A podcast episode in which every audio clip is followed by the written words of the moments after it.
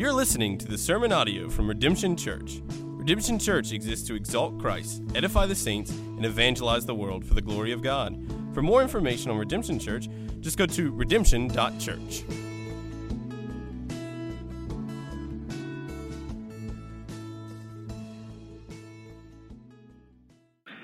Amen. Amen. Well, good morning. You are a kindergartner first grader, now is the time to go to Bible study. So K4, K5, first grade. You guys are welcome to head on with the Bowen family. Excellent. You guys know what to do.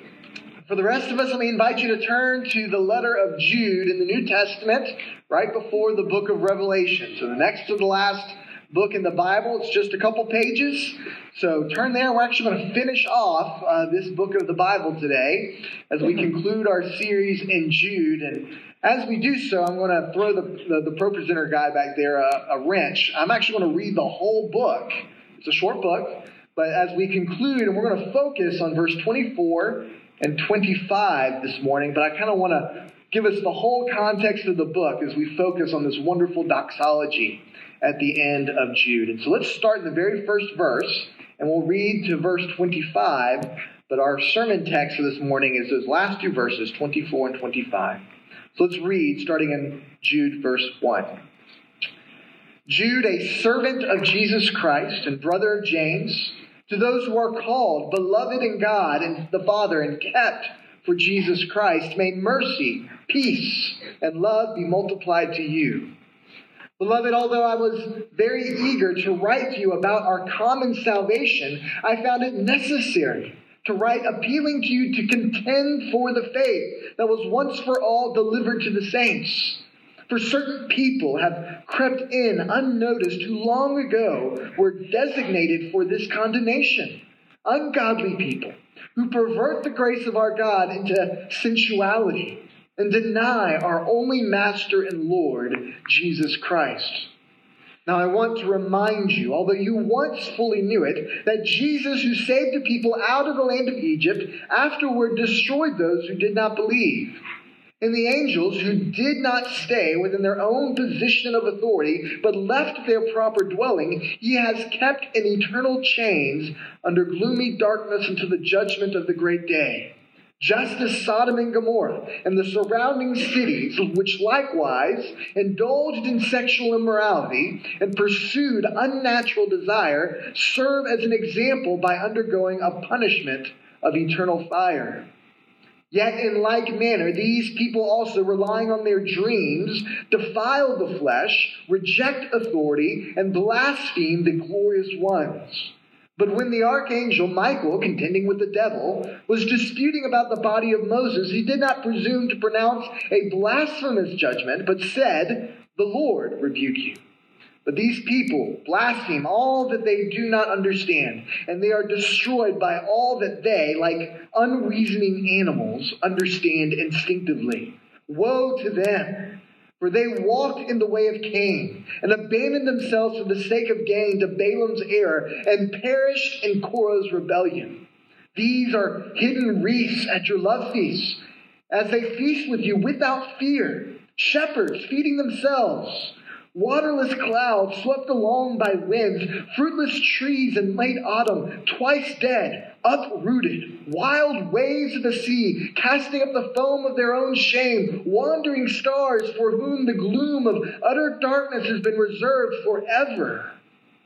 It was also about these that Enoch, the seventh from Adam, prophesied, saying, Behold, the Lord comes with ten thousands of his holy ones to execute judgment on all and convict and to convict all the ungodly of all their deeds of ungodliness that they have committed in such an ungodly way, and of all the harsh things that ungodly sinners have spoken against them. These are grumblers, malcontents, following their own sinful desires. They are loud-mouthed boasters, showing favoritism to gain advantage. But you must remember, beloved, the predictions of the apostles of our Lord Jesus Christ. They said to you, in the last time there will be scoffers, following their own ungodly passions. It is these who cause divisions, worldly people, devoid of the Spirit. But you, beloved, building yourselves up in your most holy faith and praying in the Holy Spirit, keep yourselves in the love of God, waiting for the mercy of our Lord Jesus Christ that leads to eternal life, and have mercy on those who doubt. Save others by snatching them out of the fire. To others, show mercy with fear, hating even the garment stained by the flesh. Now, to him who is able to keep you from stumbling and to present you blameless before the presence of his glory with great joy to the only God our Savior through Jesus Christ our Lord be glory, majesty, dominion, and authority before all time and now and forever. Amen. This is the word of the Lord. Let's pray. Father, as we've studied this letter, Lord, we've seen the wonderful, blessed truths that, Lord, that in Christ Jesus we are beloved in the Father, or that we are kept for Jesus.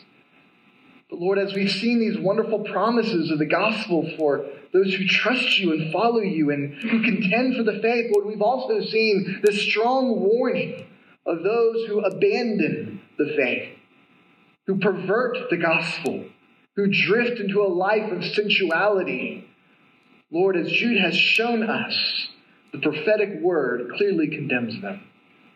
And so, Father, we pray that we would heed Jude's admonition from this letter to not just contend for the truthfulness of the gospel once for all delivered, but Lord, that we would be committed to keeping ourselves in your love, faithfully following Jesus until our dying breath or until you come again.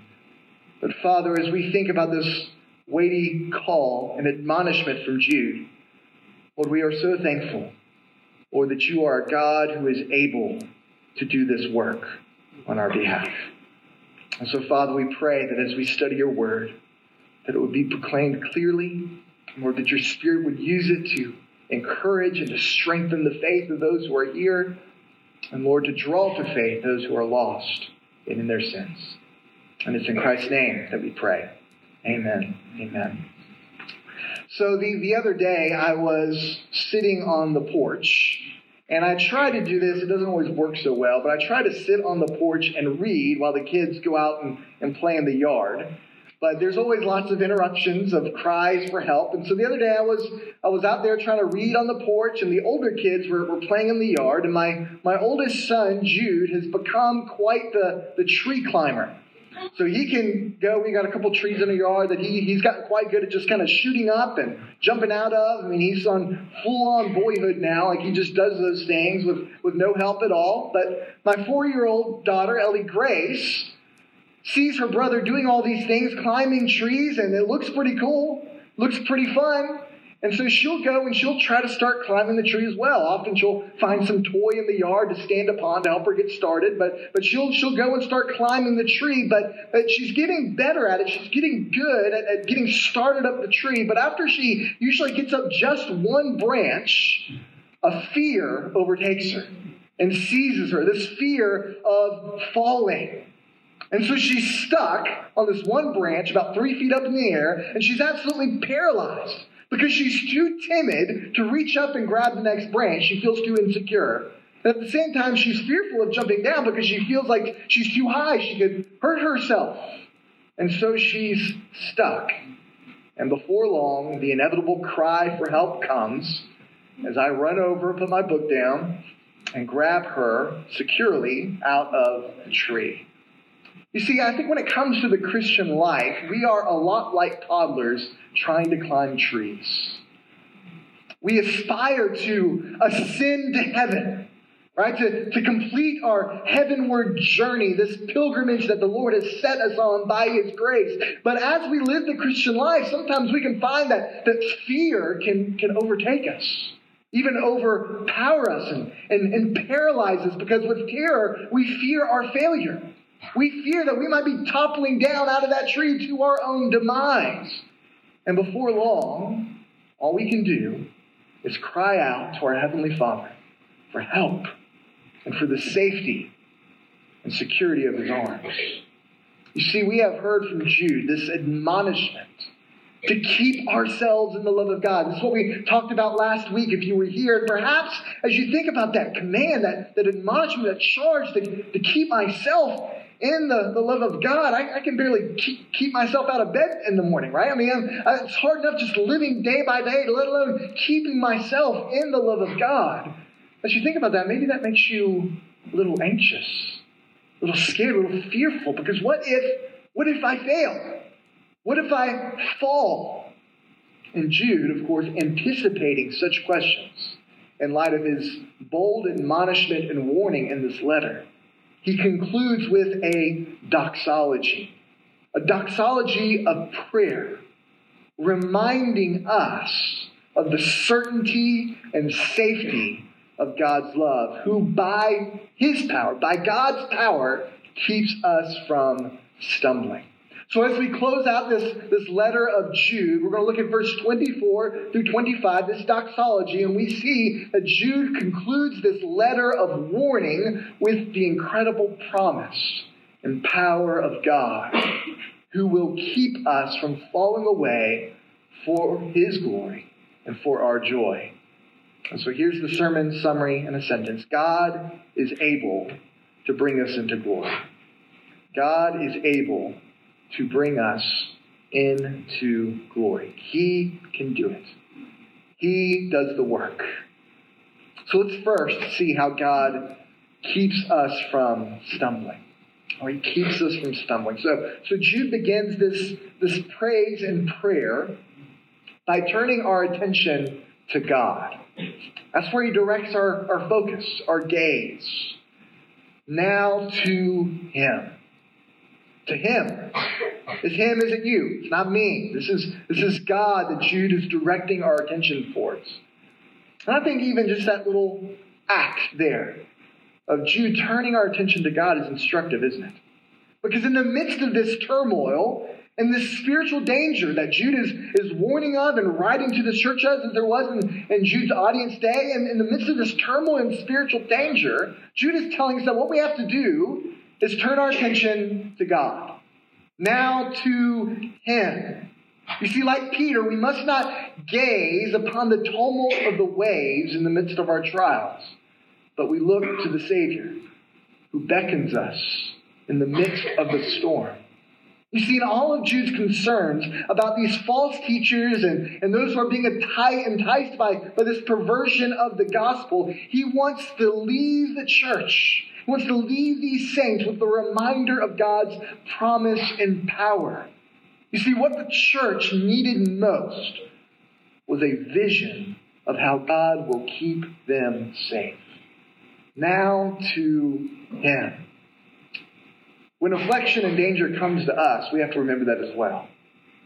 Like when, when problems come into our life, when spiritual danger and suffering and sickness and disease and grief and all that comes into our life, and it certainly will in different moments and different seasons, in those moments, we just don't need counsel or advice or warning.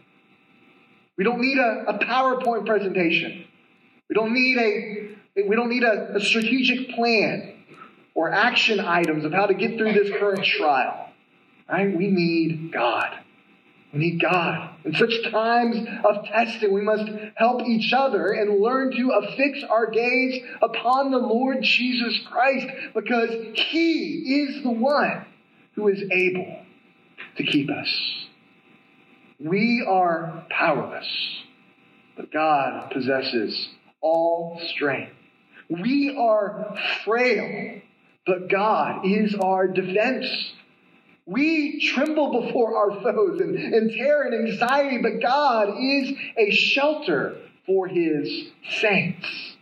You see, on the mountain climb of faith, yes, the faith journey is a lot like climbing a mountain. God is the anchor that belays our weary faith. You see, mountain climbing can be a, a dangerous activity, so I don't do it. But some people do, right? Some people, some people do it. I'm not sure why, but they, they like to climb outdoors and dangle dangerously thousands of feet, some of them in the air, climbing on a cliff with your hands and feet. That does not sound like a good time to me. But to some it does. But, but as you think through that dangerous climbing of mountains that people do, you know, it's very dangerous. And mountain climbers are very intentional about safety and making sure things are done safely. And so there's this whole system, if you get into the mountain climbing world, right? This whole system of how to protect one another from falling. This system called belaying one another. You've heard that word belay before. It's a mountain climbing term. And so through this system of ropes, the climber is anchored by the counterweight of the person who is on belay. So there's one person who's, who's kind of anchoring down, holding the weight of the person as a counterweight. And so if the climber is going up the mountain and the climber loses their grip, instead of plummeting to their deaths, they are kept from falling by the person who is on belay. When it comes to the, the treacherous climb to glory that we are all on in faith, God is on belay for us as we climb, as we try to keep ourselves in the love of God, as we try to follow Jesus, His Spirit empowers us and strengthens us to actually make the climb in the first place, but the weight of God's power keeps us from plummeting to our deaths. He is our anchor when our grip slips, when we take that wrong step, or when we just simply need rest from the climb. God is our anchor who not only keeps us from falling, yes, he does that, praise the Lord, but if necessary, he'll start pulling us up the mountain on the other side of the rope. This is who God is. This is how gracious and powerful he is in protecting us and preserving us for his glory. Because the, the scriptures repeatedly remind us these wonderful promising truths about how God gives strength to his children. Isaiah 40, verse 29. He gives power to the faint, and to him who has no might, he increases strength. Psalm 80, 68, verse 35. The God of Israel, he is the one who gives power and strength to his people. Or Psalm 147, verse 5. Great is our Lord. Sung that, right? Great is our Lord and abundant in power. Abundant. You see, as we walk on this perilous journey of faith, we have to remind ourselves, we have to remember that God is the one who keeps us from stumbling. That He is the one who is able to do it. He does that work. And as we think about the Christian life, I mean, just look at your own life for a second. Aren't there so many obstacles to trip over?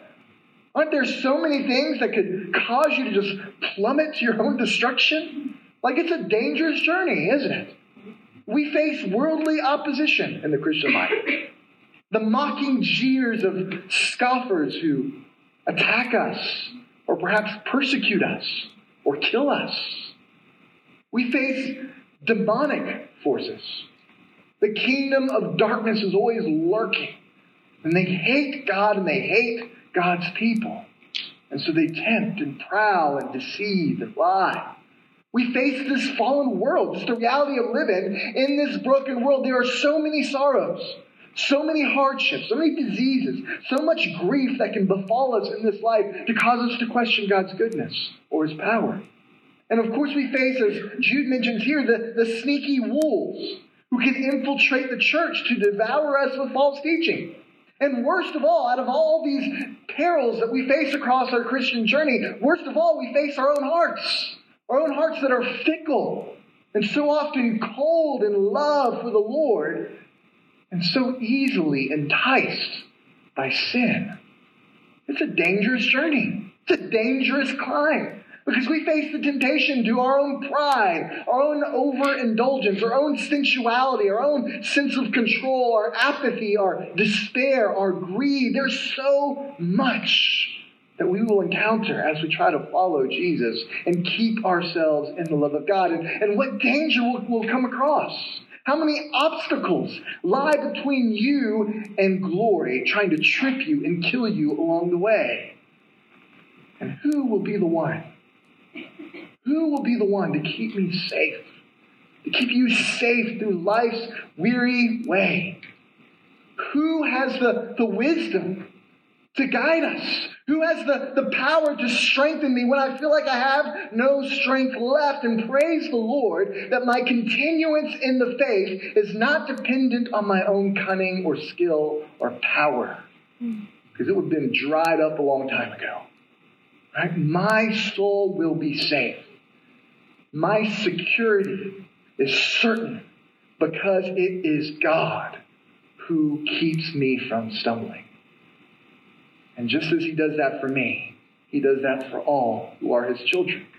He does that for you if you know the Lord Jesus Christ. That it is by God's power, not my own, that my eternity is secure. And if you have placed your trust in Jesus Christ, if he is the treasure of your heart, then you can find comfort in these precious promises that Jude's expounding for us this morning that God is able to keep you from stumbling. But secondly, Jude tells us that God presents us blameless. God presents us blameless. You see, Jude not only tells us that God will keep us safe, but he also tells us where God is bringing us. He shows us what's going to, to happen when we finally climb up that mountain, right? When we finally get to the end of the Christian race. God keeps us from stumbling so that one day we can stand blameless before Him in the presence of His glory with great joy. Look at what Jude says in verse 24. Now, to Him who is able to keep you from stumbling, and what is God going to do? He's going to present you blameless before the presence of his glory with great joy. With great joy. There's a lot to unpack here in this, this promise that, that God has given us in his word. We see that God presents us. He presents us. He puts us forward. He, and notice that God is the one doing the action here, right? God is the one doing the presenting. We're not presenting ourselves before his glory. No, but God is presenting us. And as God brings us through the Christian life without stumbling, God will bring us to the end and He will present us before His presence. Heaven awaits us, and it will be God who will present us there. You see, yes, God will present us blameless. Isn't that good news? That when we stand before Him, when we finally complete this race of faith, we will stand before God and we will be blameless. In heaven, the work of God's grace, which has saved us and now is sanctifying us, that work will be complete. That He who began this good work in you and me, He will bring it to completion at the day of Christ Jesus. In heaven, the declared righteousness of Jesus that we receive on the basis of faith will become our actual righteousness.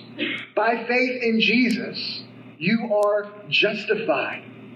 What that means is that God credits the, the righteousness of Jesus to those who have faith in Jesus. And at faith, we are declared righteous before God. It's a declarative judicial action. We are made right. We are justified before God at the moment of our faith, but but even after we come to know Jesus, we are righteous before God because we have Jesus' righteousness, not our own. But we're still sinners. We still struggle. We still are weak and at times disobedient. And over the course of our Christian lives, the journey is, is one of putting off the, the old man, the old woman, the old habits, the old desires of the flesh, and putting on the righteousness of God that, that He has given to us by Jesus. And so we put to death our sin and we grow in holiness by God's grace. But yet, those whom God has justified, as Paul will tell us in Romans 8, he will glorify. Those whom God has justified, he will glorify. So when, when God presents us before his presence, the, the work of grace will then be complete. We will be glorified. We will stand blameless before him, cloaked in a righteousness that is not our own. You see, in God's holy presence, these wretched hands of mine are not welcomed.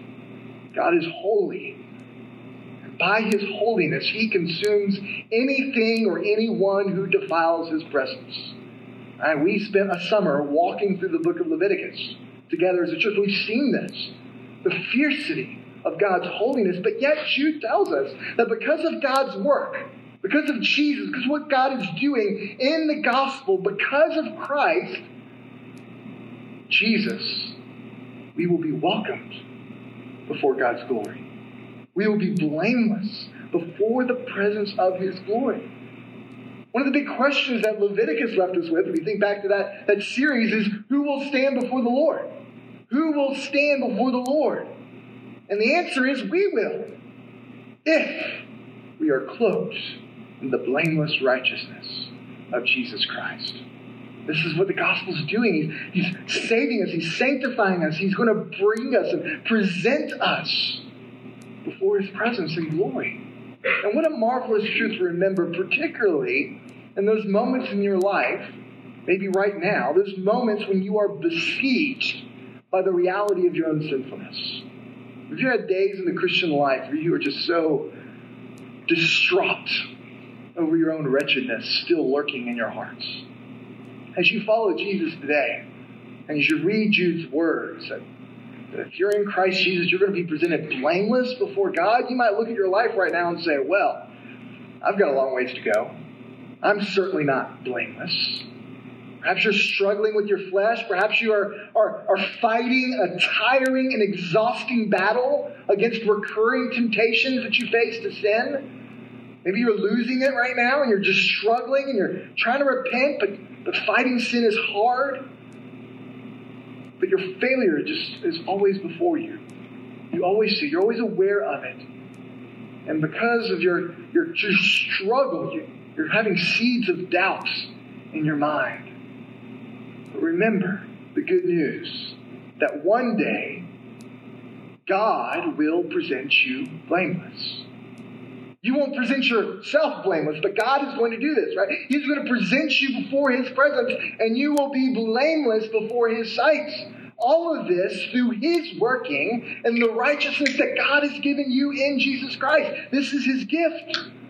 You see, when we think about that great day when, when God keeps us and then presents us before His presence, God isn't going to do that begrudgingly or out of obligation. No, our presentation, blameless before God, God will do with great joy. With great joy. You see, God will delight to show you off to present you before his heavenly host just what his grace can do. If you're like me, God's grace has done quite a bit, and he will continue to do a lot more.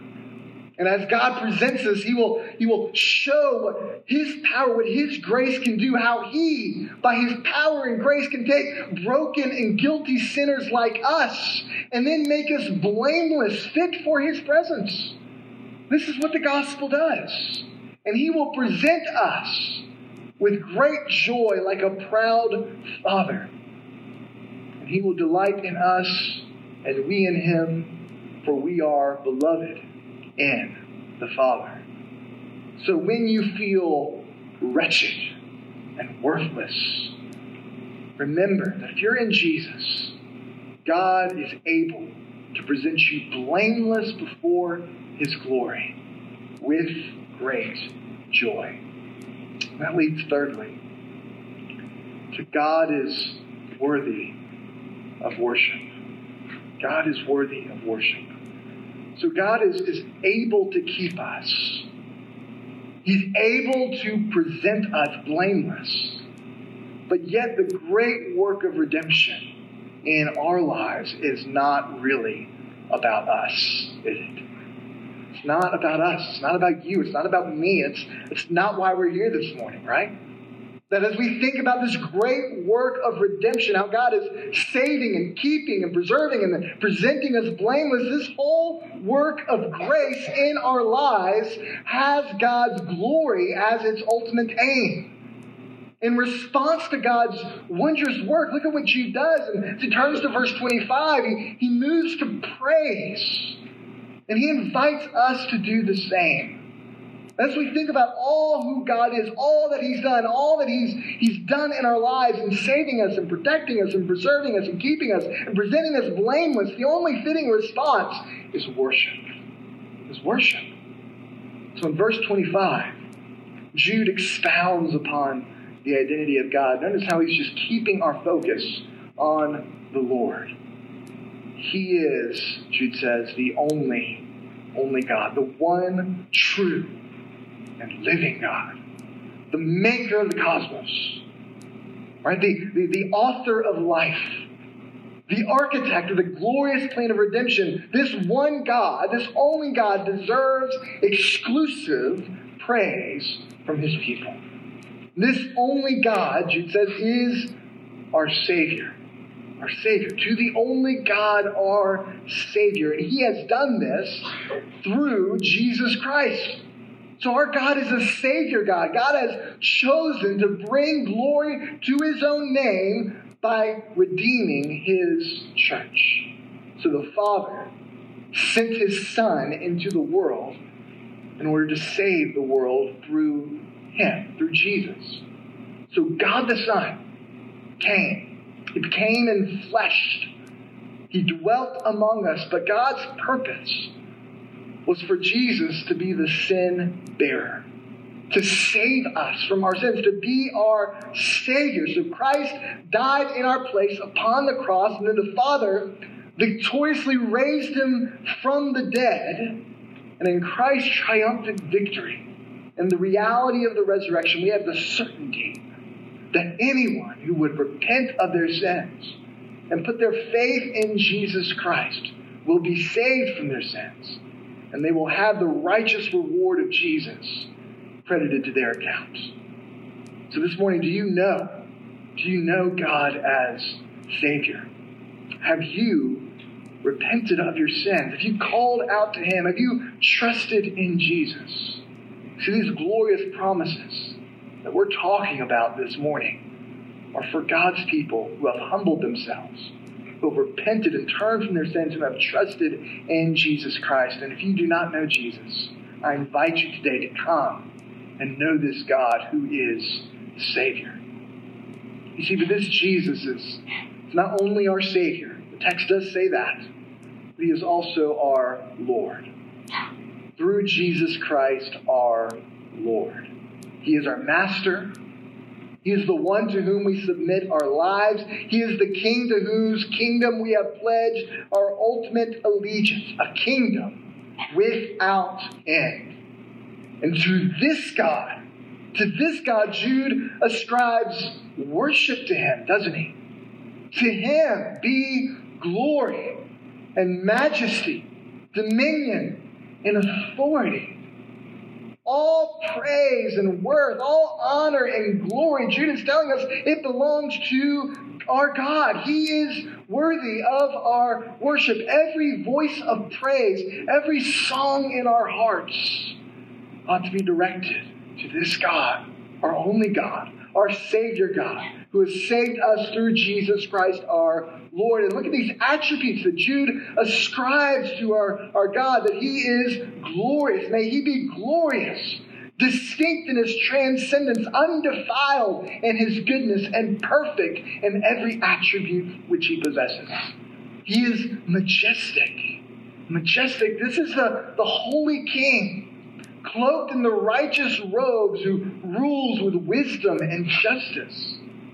This is the God who has dominion. Everything belongs to him. He is the, the sovereign one whose reign extends throughout all of the cosmos, and he has authority. All power belongs to him that God will execute his will, he will achieve his purpose as he providentially works throughout human history to bring glory to himself as he redeems the church. As those beloved in God, we cherish God for his greatness. We sing, Great are you, Lord. He is big. He is glorious. He is wonderful. He is sovereign. He is good. And what a beautiful God this is. What a blessed privilege we have to behold him, to enjoy Him, to cherish Him. And so may our souls long to know more of this God. May our hearts this morning swell up with yearning and desire to see our God exalted and praised throughout the earth. The heavens are declaring the glory of God, and the rocks will cry out if you and I don't. May we ascribe to Him the worship He is worthy of. To Him be glory, majesty, dominion, and authority. And then look at what Jude says. Jude says that this this glory will be ascribed to God. This, this song will ring throughout eternity. And it has rung throughout eternity. Look at what Jude says.